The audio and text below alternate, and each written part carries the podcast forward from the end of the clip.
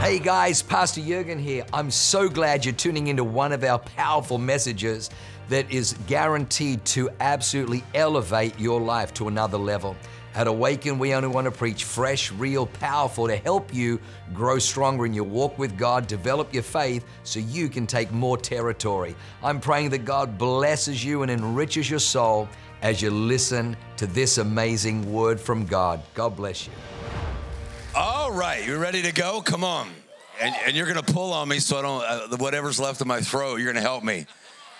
Come on, this is this will be my 18th time speaking in about 21 days, and I got another nine to go before a couple of days off. So you're to help me out. You're to pull it out of me today. You ready to go? All right. All right. What's that? Because you you can't say that. Are people are we being recorded right now? Because then you're to get me in trouble with people. you are my favorite. Okay. All right. There you go.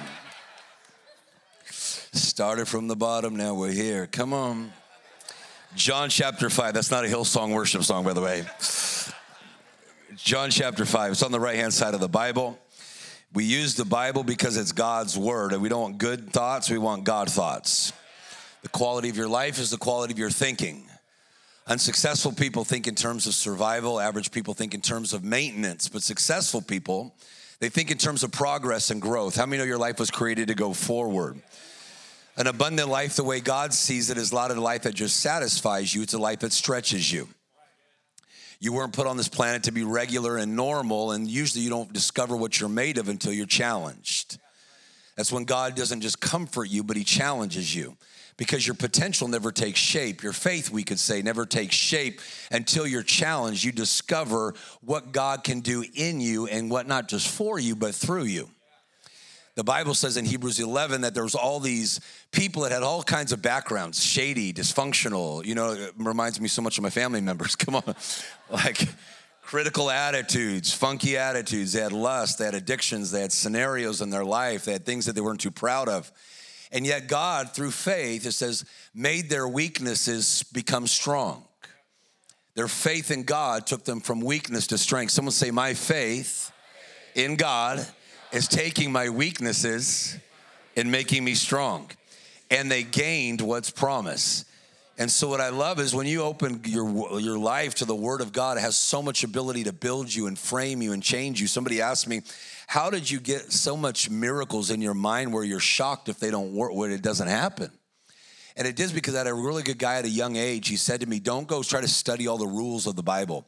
Go read all the miracles and read them out loud. Every day, put a miracle in your system. Because what happens is the Bible says that God was only limited when they did not think in terms of his miracles, Psalm 78. They spent their days fruitless and afraid and intimidated by the world around them when they did not have miracles of the Lord inside of them. I know most churches that gather today, and I honor it. I've been speaking for 25 years, 48 countries. This is what I do for a living. Most of them will talk about all the different things and rules and standards, and that's all wonderful. Don't deter it. But if you lack a miracle mentality, your life is always about what God's going to do one day rather than what you're expecting God to do today. And God meets you at the level of your expectation, not your need. The power of the Lord was present to heal all the religious people in Luke chapter 5, and not one of those guys got healed. But somebody broke through a freaking roof, and that guy walked away healed. Well, the power was there to heal everyone, only one walked away different. What was the disease? The power wasn't different, it was people's expectation that was different. Some came with a critical spirit, somebody else came with a courageous spirit. Does this help a little bit? This is a good little thing. Just I haven't even got my speech, but all right. John chapter five. Here we go. Let's go. Title of my speech, real quickly, and I'm going to pray for people. Is the title of my speech is "Step Out of Stuck." Someone say "Step Out of Stuck." It comes from the U2 song. You got to get yourself together, girl. You got stuck in a moment and you can't get out of it. Don't say that later will be better. You got stuck in a moment and you can't get out of it. That reminds me of a lot of people's lives. They got stuck in a moment of sin, a moment of defeat, a moment of divorce, a moment of a debt, a moment of COVID, come on, a moment of an old success, and you can't get out of it. And God's plan is that you go forward and you become a forward person, but you're stuck on backward thoughts.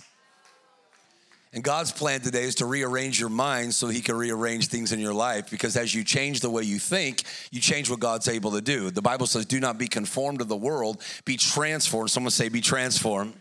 Someone say, That can happen. That means you can slip out of one form into another form. Come on, somebody, like a transformer, and you can prove God's good plan. John chapter 5. Later on, there was a Jewish festival, a feast. Someone say celebration for which Jesus and his homies went up to Jerusalem. Now, there is in Jerusalem a pool that's called by the sheep gate. That's kind of funny. The pool in the Hebrew language is called Bethesda, having five doorways. In these lay a great number of sick people. Some are blind, some are crippled, some are paralyzed, some are waiting, and they're all waiting for the bubbling up of the water. For an angel of the Lord went down at appointed seasons into a pool, and he stirred and moved the waters. And whoever first stepped in after the stirring of the water was made well of whatever disease they were afflicted. There was a certain dude there who had suffered with a deep seated, lingering disorder for 38 years. Someone say a really long time. Good going. And Jesus noticed him lying there helpless and said to him, do you really want to become well? In other words, are you earnest about getting well? Verse 7. And the invalid said, Sir, I got no man when that water's moving to put me into the pool, but somebody else jumps in ahead of me. Then Jesus said, Get up, pick up your bed, and walk. Immediately the man became well and he recovered strength. Someone say, I'm recovering strength. And he took up his bed that he was sleeping on and he walked, and that day was the Sabbath. It's interesting that it says that it was a time of celebration. There was a, they were going up to a festival. And I love that about Jesus. If you look in the scriptures, Jesus was very event oriented. He loved to be a part of a party. He was very visible when there was celebration. There's no way you can hang out with the living God and not get excited and passionate about your life and not want to celebrate things. You cannot spin atmosphere. You can read the Bible, but without the Holy Spirit and not catch the spirit of who God is. But when you get around God, you want to celebrate things. Jesus would celebrate at Matthew's house, a tax collector, despised by everybody else, but Jesus showed up at the party. Come on a guy that climbed up a tree because he was so desperate to see Jesus by the name of Zacchaeus. Let's go to your house. Let's throw a freaking party. Come on. Let's go to Lazarus's house for like Thanksgiving back in the day. Come on. Let's throw a party. Jesus was always focused on celebrating. While there's a celebration in God, most people aren't feeling the celebration because of exhaustion. They're tired out by regret, where they think the past equals the future and they relive the thing that torments them and prevents them the most, their past. Let me say this the only hold the devil has on you is who you used to be.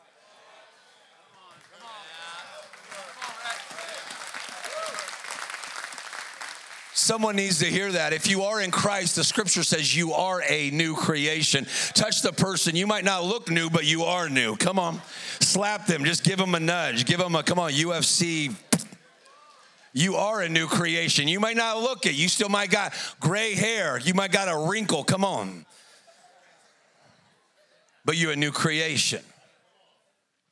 Other people are exhausted by resentment where they've continued to hold on to hurt rather than release it and they wonder why healing doesn't happen. 61% of all cancer patients right now, according to the Mayo Clinic and cancer research, have unforgiveness issues. That's why they now call it forgiveness therapy, Dr. Steven Standiford, because they know that unforgiveness makes people sick and keep them that way. The only two things that can keep God from doing miracles in your life are unbelief, which is a posture not of lack of faith, but a posture I don't want this, I don't believe this, and unforgiveness. The only two things that can stop God flowing in my life or your life is unforgiveness. Come on, I refuse to forgive and I refuse to believe. But unforgiveness has a way of poisoning your perspective, and your perspective on life is either your passport to your future or a prison from your past. Let me say that again. Why? Because your attitude and perspective determines the seasons that you enter and the ones that are close to you. Your attitude, not your ability, determines how fast you go and how far God can take you in your life.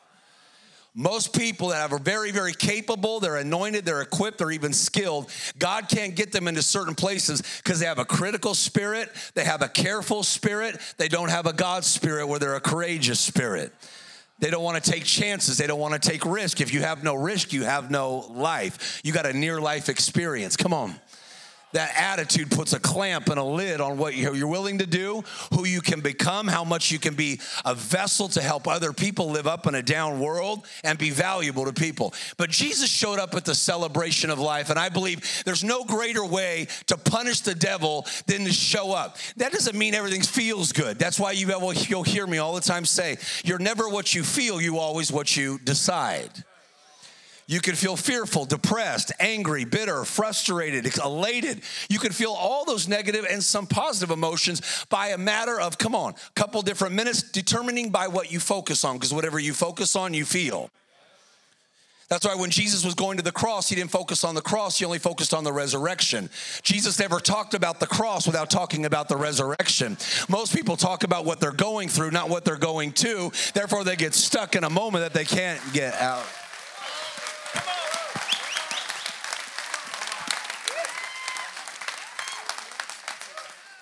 You feel that? Something just hit.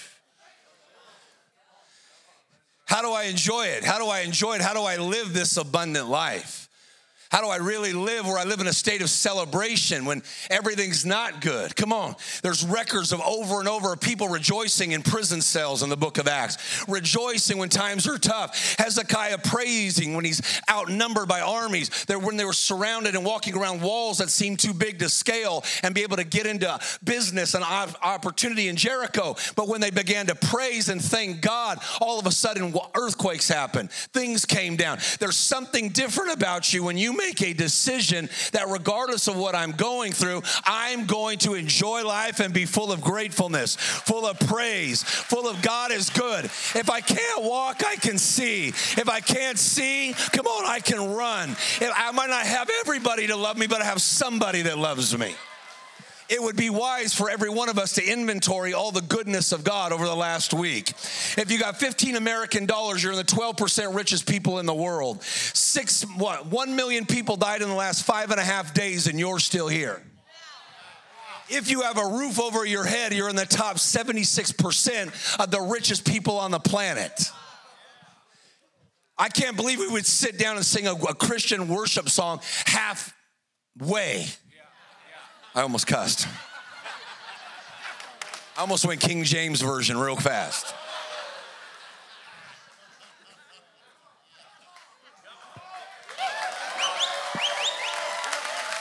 I think that's why God uses me.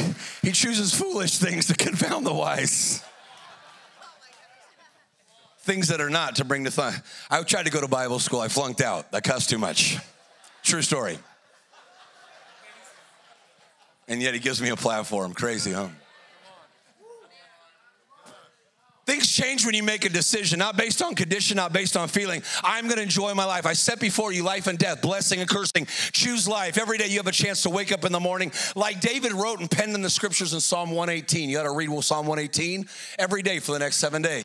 He says, This is a day the Lord has made. I will rejoice and I will be glad it. He wrote in a tight spot. What you do in a tight spot determines if it becomes bigger or if you stay in a tight spot. Why? Because breakthrough does not happen in your circumstance, it evolves out of your mentality and out of your spirit. God's able to do more than you ask or think or imagine by the power that works within you. Got to give him something to work with, though. Right were to agree on something, it shall be done. If God agrees you're supposed to have an abundant life, but all that comes out of your mouth is how negative you're in partnership with your mouth with an enemy that's seeking to destroy. Your voice has opened a door for the devil to deplete you, to destroy you, even though God's got designs to bless you and enrich you. Let me break something fast to you. Your voice is the address in the spirit world. Your speech center creates the dominion of your whole entire nervous system. The dominion of your nervous system and how you feel and constantly react is a result of your speech center and what comes out of your mouth. That's why the scripture will say, Proverbs 15 23, a man has joy by the answer of his mouth. By your innermost being, it rejoices when your lips speak prosperous, abundant things. Your faith becomes effectual, Philemon 1 6, when you acknowledge every good thing in you in Christ Jesus. The enemy wants you to acknowledge every negative thing that's in you. Why? Because he's an accuser. So if you begin to acknowledge it, you're in partnership. Your mouth confession is made unto salvation, or it also, according to Jesus, Matthew 12, 37, it sentences you to condemnation. So maybe you're waiting on God and God's waiting for you to open your mouth because maybe there's a miracle in your mouth. Because Jesus actually said these very words What you constantly say, Rex, is what you will receive. Well, I'm not talking about name it, claim it, but I do believe if you don't name something, you ain't gonna claim it. You better name it, I'm gonna have a great marriage. You better name my kids will be mighty in the land. You better name, I'm not gonna stay in a diagnosis. I'm not gonna stay where I'm at. I'm not gonna stay comfortable. I'm gonna get stirred. If you don't name it, it ain't gonna happen. Jesus is the high priest of your confession. Hebrews chapter 3, verse 1. Let's go a little bit further. Hebrews 1, chapter 3. Let's flip it, smack it up, flip it. Here we go. Rub it down. Oh no. I think it's a 90s hip hop song, whatever. God upholds all things by the word of his power, not the power of his word. He upholds, which means creates and sustains all things by the word of his power. What does that mean? if oh it's by the word of if it's by the power of God's word, God's word is only powerful when he speaks it. But if it's by the word of his power, the same power when he speaks it becomes activated when I speak it as his child that he is redeemed. The very same power, if Jesus was here and he was speaking it, is now alive when I begin to speak it. Whether I'm in my home, whether you're in your car, whether you're in a church service, or whether you're in Taco Bell. Come on, somebody trying to get a chalupa and you feel depressed, come on. And you said, The Lord gives me a spirit of power, love, and a sound mind. I'll enjoy the chalupa.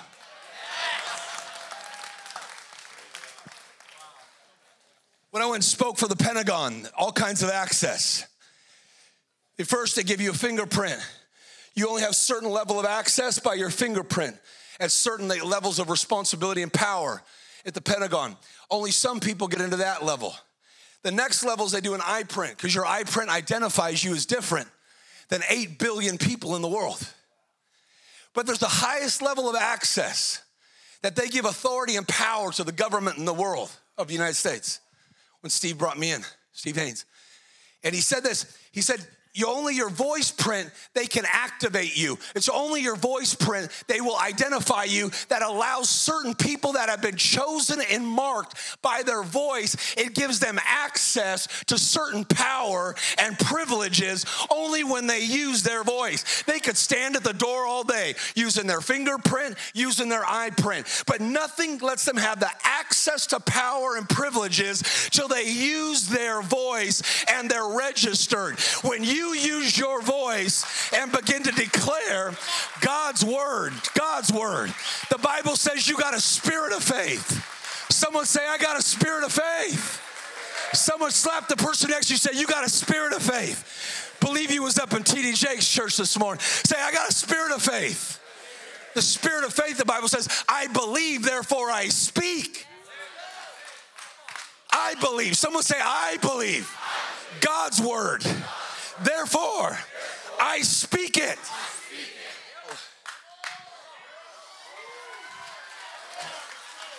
God is as big as I allow him to be. That's a thought that might cramp you. Someone's like, I got a mental kink. I got a clink on my mind. I easy. Where's the menudo? I don't think that's a hangover. he said something that cramped my style. God gave you a personality, you might as well use it. He'll hold you accountable for not using what He gave you.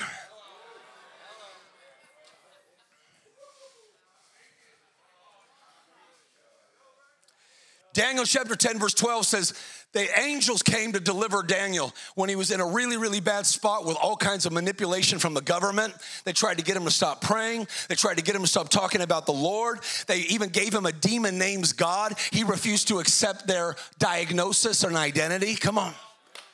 They tried to do very similar to what you're finding right now within the government system. But it said something. The angels of God, Daniel chapter 10, verse 12, they did not come because of the prayers he prayed. They only came by the words that he spoke. That means angels only come to do God's word, not your will, God's will. You want to know God's will? Matthew, Mark, Luke, John. Anybody who's seen Jesus has seen me. Anybody that's seen Jesus, seen the Father. You might have religious people tell you God doesn't heal today. Two thirds of the gospel, everywhere Jesus went, he healed someone and never told them it wasn't God's plan. Mentally, emotionally, physically, he is the healer, whether a religious person says so or not. Everywhere he went through, he made things better. There was not lack, there was not shortage when Jesus showed up and walked in the room. People did not leave tormented when he was around, unless they wanted to. You're only as handicapped as you want to be.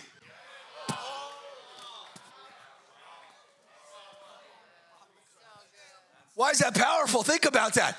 The Bible, even the word voice print, the voice print and the scripture, if, if, I can help somebody here, how many of you have ever read the story about Jacob's ladder, where he had a dream and angels went up and angels went down?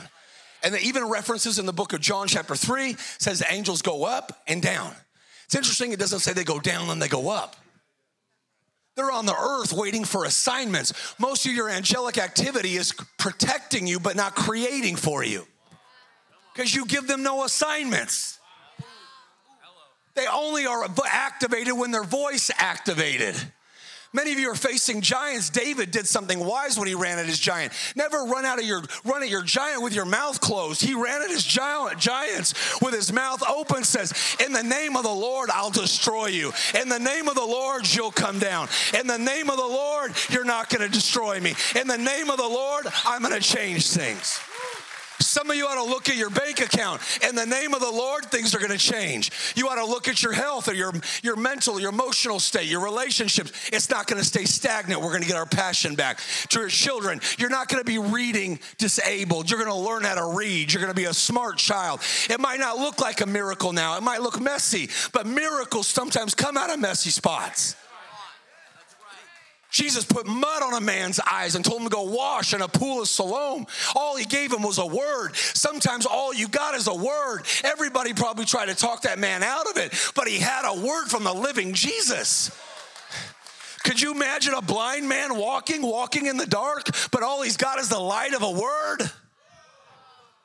Maybe that's why David said, The word of God's a lamp unto my feet, it's a light unto my path. Sometimes all you got is a word, but one word from God is enough.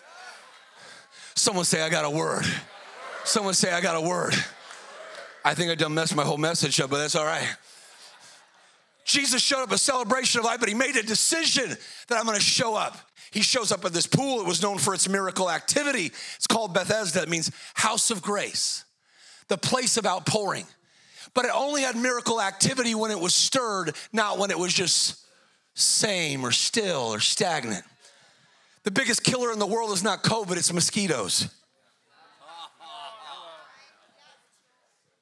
I know that might mess up Dr. Fauci's whole f- spill on you, where he's trying to hypnotize you into believing all kinds of other stuff.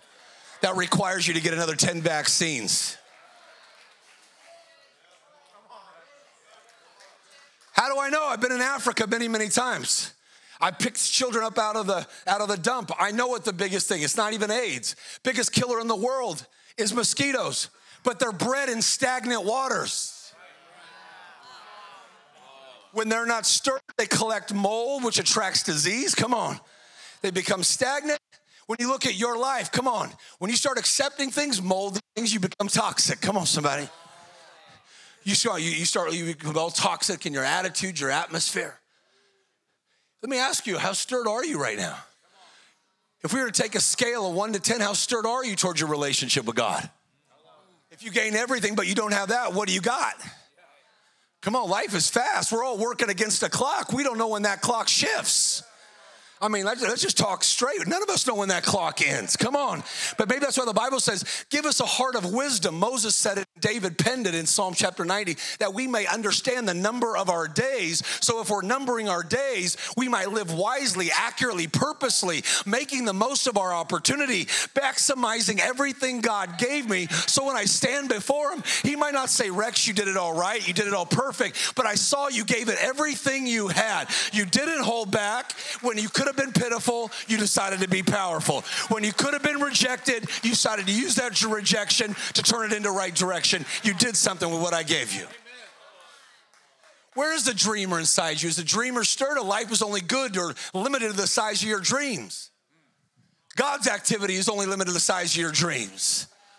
Your dreams decide what's coming to you, or if you don't even have something to reach before you, you die by what's behind you. In fact, when your memories are bigger than your dreams, you're already dying. Wow.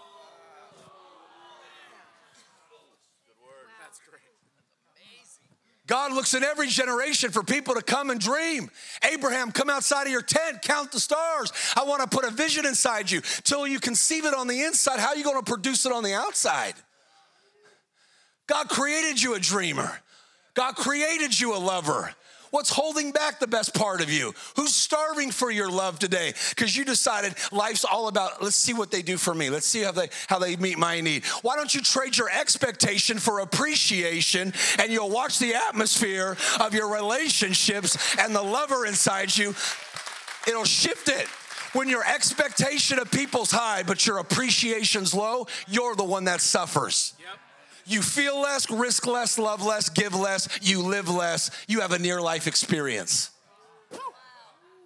This is good stuff. Jesus approaches a dude, he's been there for 38 years at a pool. At seasons, the angel would go down, we read, and stir up those waters. How cool would that be? Like if Michael and Gabriel showed up, like at a, come on, only at the North, come on, eh, come on, San Marcos campus someone's like, oh yeah, that'd be cool. Other people like, yeah, whatever, dude. You got more confidence in Denzel showing up on a screen than you do God in church.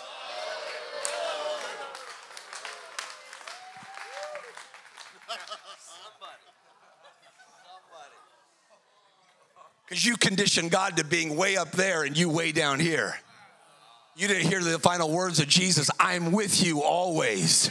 He might have come to you right here, standing next to a bald man, come on, in a Hugo Boss shirt that he's trying to speak some life into. It might not be the package that you like, but it's the vessel that he chose. He's trying to speak into you today. I'm with you, I'm with you. Could you imagine if he was trying to stir a pool here today? And that pool's not a physical pool, it's on the inside of you. Because the kingdom of God doesn't come down. Jesus said it comes out. He said, out of your belly, out of your innermost being, out of your heart. Someone say, my heart. Stop waiting for a revival to come down. Let's have a revival come out. You're the revival you've been waiting on. I don't got to watch somebody else praise God. A revival happens when you start praising God, declaring who He is inside you, and have a revelation, not information, a revelation that Jesus is with me. He's with me when I'm weak and when I'm afraid. He's with me when I'm bold and I'm strong. He's with me when I'm praying and when I'm struggling. He's with me. You can't beat me. He's with me. He already beat everything that could beat me. Somebody got to hear that today. It's a prophetic word. He's already beat everything that could beat you. And He's with me. I don't deserve it. I didn't earn it. I didn't give enough offerings. I sinned too many times, but He became my sin. He became my sickness. He became the cursed Rex. He took my condemnation. He let the Father exhaust his wrath that I deserve on him so that I can triumph in his grace. Grace is not a feeling, grace is a person. His name is Jesus. Give the Lord a clap and a shout like you got energy.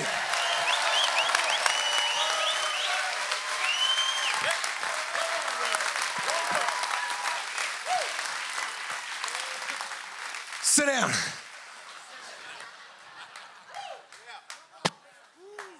Can I just tell you, for reals, it's a privilege to speak to you. I hope you feel that. I don't have a lot of energy. I'm my own mind. This, God made me this way. I like being me. I only discovered I liked myself when I learned how much He approved of me. He doesn't approve of everything I do, but He approves of me. And that lets your personality come out.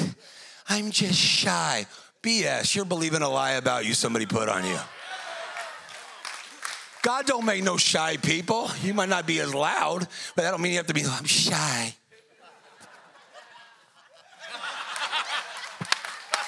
That's what that doctor did. You wasn't shy when he spanked your assets when you came out of the womb. He spanked them and you shouted. And now your shout's at a whisper. Hello. oh man. Come on. Keep going. Shouting to God with a voice. Yep. Yep.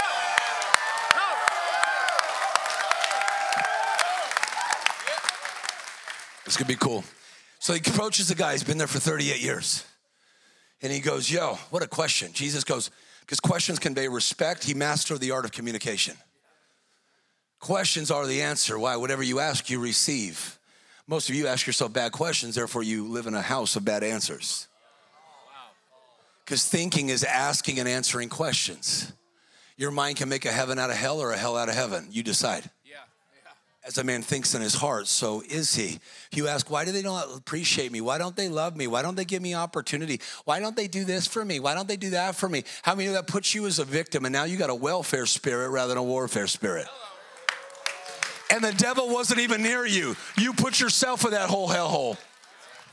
Why aren't they showing me love? Why aren't they doing this for me? Why aren't they? How many know if you keep that as the primary question of your relationships, your relationship, your, why don't they respect me? Why don't they honor me? Why can't I make more money? Why is my, ba- my boss so freaking greedy? Why won't he do this? How many know that puts you as a victim state where now you're no longer using your faith and your power? You're focusing on something that can't help you but just drain you and keep you stagnant rather than stirred. It steals from you. What have you changed your question? How can I use this? How can I heal here? How can I grow here? What if you came to church today and say, Who can I bless today? Before you walk out of here, whether it's your first time or, or you've been here a seasoned veteran, come on, and you walk out of here, who could I lift up here? Is there a young child here I can inspire here? Is there a kid I could tell them they're a champion to? And God could use my voice, not just a speaker on a platform, but I could become the voice of God to somebody today. How many know your experience would be a lot richer? Jesus said, Hey, do you want to become well? Why did he ask a question that to a guy 38 years and paralyzed? Because not everybody does. Because that would require someone to have to go back to work. I pulled a woman out of a wheelchair for the very first time in her life in Vancouver, Canada. Never stood and never walked one day in her life. I pulled her out, God healed her. I take a lot of risk, and as you can see in my work, you see God show up. It's happened in front of Mark Zuckerberg and his whole team at Facebook. Happened the other day in a business environment with all kinds of psychics and shamans. And in front of everybody, the Lord God give me names of people in the room, and they would stand up and be able to call things out. And a woman in a traffic accident got healed in a business environment with about 800 business owners. For real? Why not? But I realized not everybody. I pulled this woman up, and her mother kept saying, Let her pray for her mind, pray for her mind. I'm like, I don't pray for her freaking mind. She had never walked. I want to see her walk. She took a step, and it wasn't, she didn't get the full thing. I'm just telling you the truth. Some instances, some miracles happen instantly, some gradually, but we're all working miracles if you're using faith. A miracle's not a miracle to God, it's a process of God that you work with your faith, then God speeds up the process. That means when you're praising and it doesn't feel good, that doesn't mean a miracle's not in motion. Maybe you're one step. Come on, somebody. Because everybody well, I, I prayed, I didn't get it. I prayed, I didn't get the immediate thing. Maybe there's a miracle in motion that if you'd shut your mouth, like God told Zechariah, I'm going to mute you so you don't kill the miracle that I birthed in your wife, Elizabeth, because I got a John the Baptist coming out. I need you to shut up so I can get the miracle out. Flip. Rex don't kill your miracles. The devil can't kill him, only I can kill him. If you get a revelation the devil can't kill God's dream, only you can suffocate it and kill it. Do you want to get well? And he gives his little victim story. I have no man to help me, Jesus. I, I've been here for 38 years. I got lit last night. Nobody gave me menudo to get in. Come on, only Spanish people understand that. Come on. You say you Spanish? Kinda. Rexican the Mexican. Don't get it twisted. He says, plus, I miss all these other opportunities. Last week, I was in Georgia doing a conference, and there was a man and his woman, his wife, brought him up. He's about middle aged man, brought him up, and he had to walk like this in a big walker, cane. He'd had an injury two years ago, and he stood there, and I looked at him and I said, there was five steps to come up to the platform where I was. I go, I need you to come up there. And he goes, I can't. I didn't ask you if you could or you couldn't. I said, I want you to come up. He looked at his wife. I go, I'll help you get up. See, sometimes when you're looking for your own miracle, you can miss helping somebody else get theirs.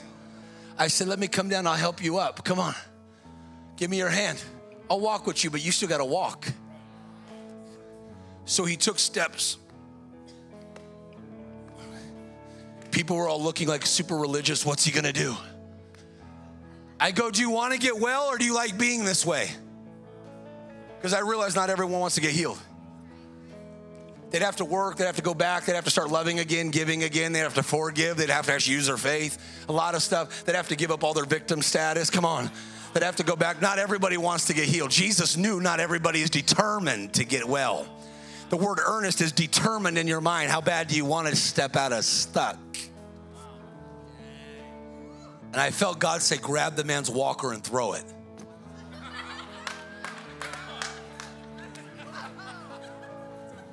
Makes sense.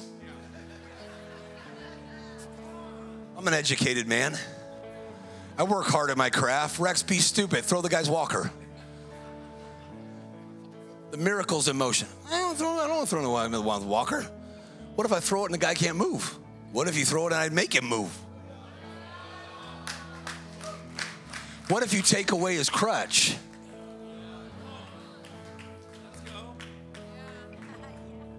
Life without crutches. I grabbed that man's walker.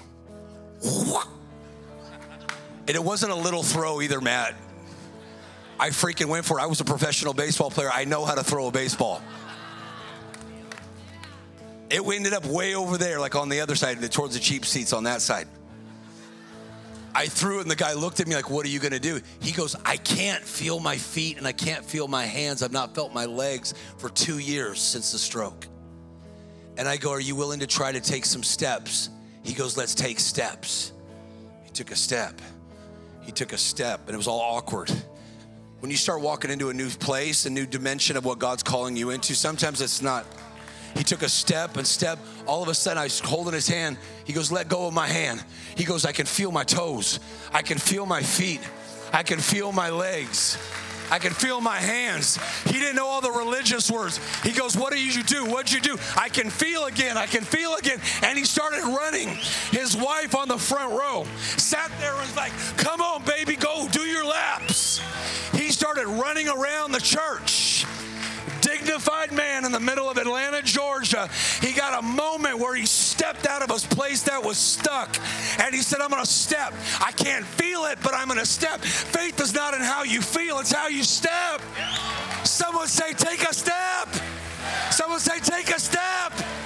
Some of you are going to step to Christ today to be forgiven. Some of you are going to step today and receive healing today. Some of you take a step today and you're going to love again.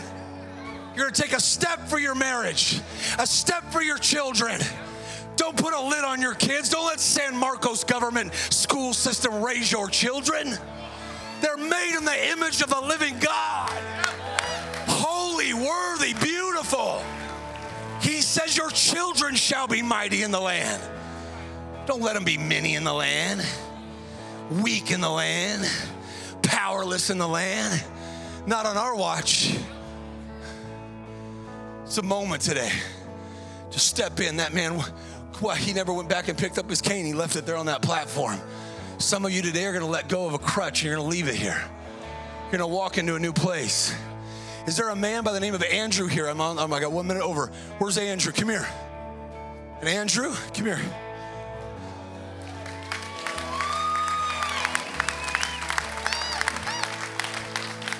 Someone stand behind him. What are you going to do? I'm going to demonstrate that the works of the devil got defeated 2,000 years ago. Jesus meant when he said it's finished.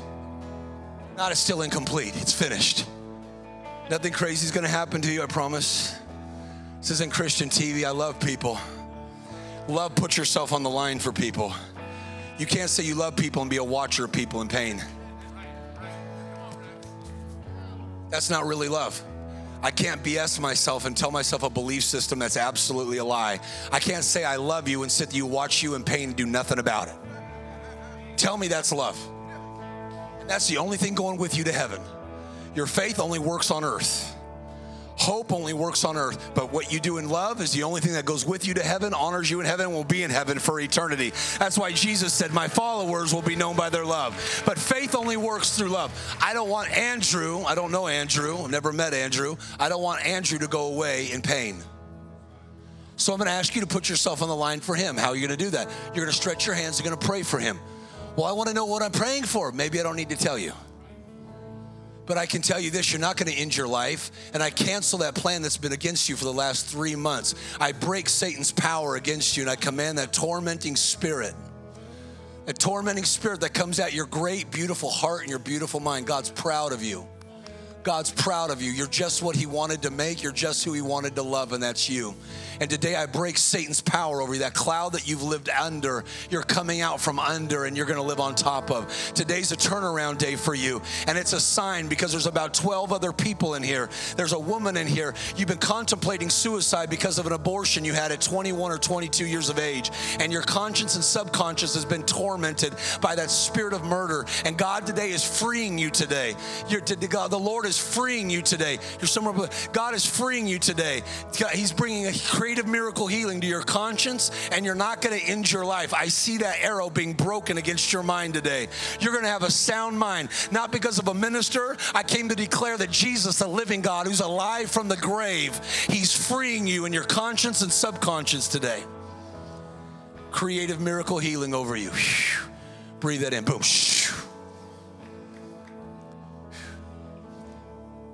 Someone's here with stage four cancer.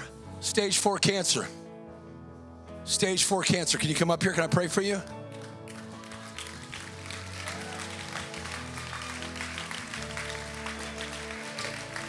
How you doing? I'm Rex. What's your name? What's your name? Gaiman with a G. Gaiman. Can all these people pray for you and rally around you? Come on, I, you got a lot of life to live. You got a life. A friend of mine, Dave Woodward, who created ClickFunnels with Russell Brunson he had he had brain cancer. We were on a Zoom call and stage four, Mormon man, but good man. And I re- remember the power of God going through that screen and healing him. And he got a clean bill of health. All the cancer cells had gone in remission. Stretch your hands and fight for this man for a minute. What if it was your faith that brought the miracle, not the minister? Jesus lives inside you. If this was your friend or your family member, you'd fight, wouldn't you? You're like, oh, no, no, hell no, I'm not letting cancer take out. No, no, no. Jesus is bigger than cancer. And what I love is he's a faith guy, and his faith in Christ always wins. Lord, I thank you for your creative miracle healing presence. I Lord, a creative miracle healing even in the genes and the genetic lining and the code. I curse cancer against his body. I curse cancer. I curse the cancer cells. And Lord, I pray there would be a regeneration and a relining of all the cells in his body and the oxidation, a creative supernatural oxidation would starve every bit of cancer in his body. I thank you, Lord, for even going into the membrane of the cells, a creative miracle healing over his body. I forbid this cancer to take him out. It is written before heaven and earth and hell. Whatever, as a believer in Jesus, the living God, whatever I bind on earth will be bound in heaven. Whatever I loose on the earth will be loosed in heaven. I bind you, Satan, and I break your power of infirmity against this man of faith. And as Jesus said to the woman of faith in Luke 13, loose her and let her go. I say this cancer, loose this man and let him go. As it is in heaven, let it be on earth in his body. And I thank you now. Go through him. I break it today in Jesus' name. Be healed. Be healed. Shot. Go through his body. Thank you, Lord. Give the Lord a clap and a shout. I'm six minutes over and we got a shift. If you've never given your heart to Jesus, every eye closed, the greatest miracle that opens the door to anything. Jesus said, I'm the only way. Self help is no help at all. Self help is no help at all. Metaphysicism will not get you there. Transcendental meditation will not get you there. Psychics won't get you there. They operate out of a second heaven, not the third heaven. But Jesus, the living God, who became sin for you, who only made you to love you, you're only as good as your connection to your source. A product is only as good as its maker. And God's inviting you back today to a relationship with your Maker. You can never discover your potential as a dreamer, as a lover, as a leader, as a believer, as a man, as a woman, until you're connected back to your source. Jesus came to connect you back to the source. And what sin tried to do to you, He defeated it so He can rip that sin nature out of you and put His holy nature inside you so that you can live the abundant life that God promised you. If anybody wants that today, on the count of three, I close out of respect for other people, just lift your hand. One, two, three. Hands lifted now. Look at all those hands. Come on, awesome. Every person grab a hand with somebody to your left and right. It don't matter if they're green, they're pink, they're brown, they're black, they're white, they're Asian, they're come on, we're a family. God made us all in his image. And you're gonna pray after me, and if only pray it if you mean it. If you don't mean it, don't pray it. Because it'll mess with you if you do. Say, Jesus, I feel you in here. I respond to you. I need you. I want you. Forgive me of all my sins. I choose to believe upon you that you died and rose again. You're alive today. I need you to save me from my sins, sickness, and every work of the devil. I renounce the devil. I renounce condemnation, fear, sickness, and hell. And I declare on the Word of God that because I believe on Jesus, I am a child of God. Heaven is my home. God lives inside of me. I am a new creation. I am healed.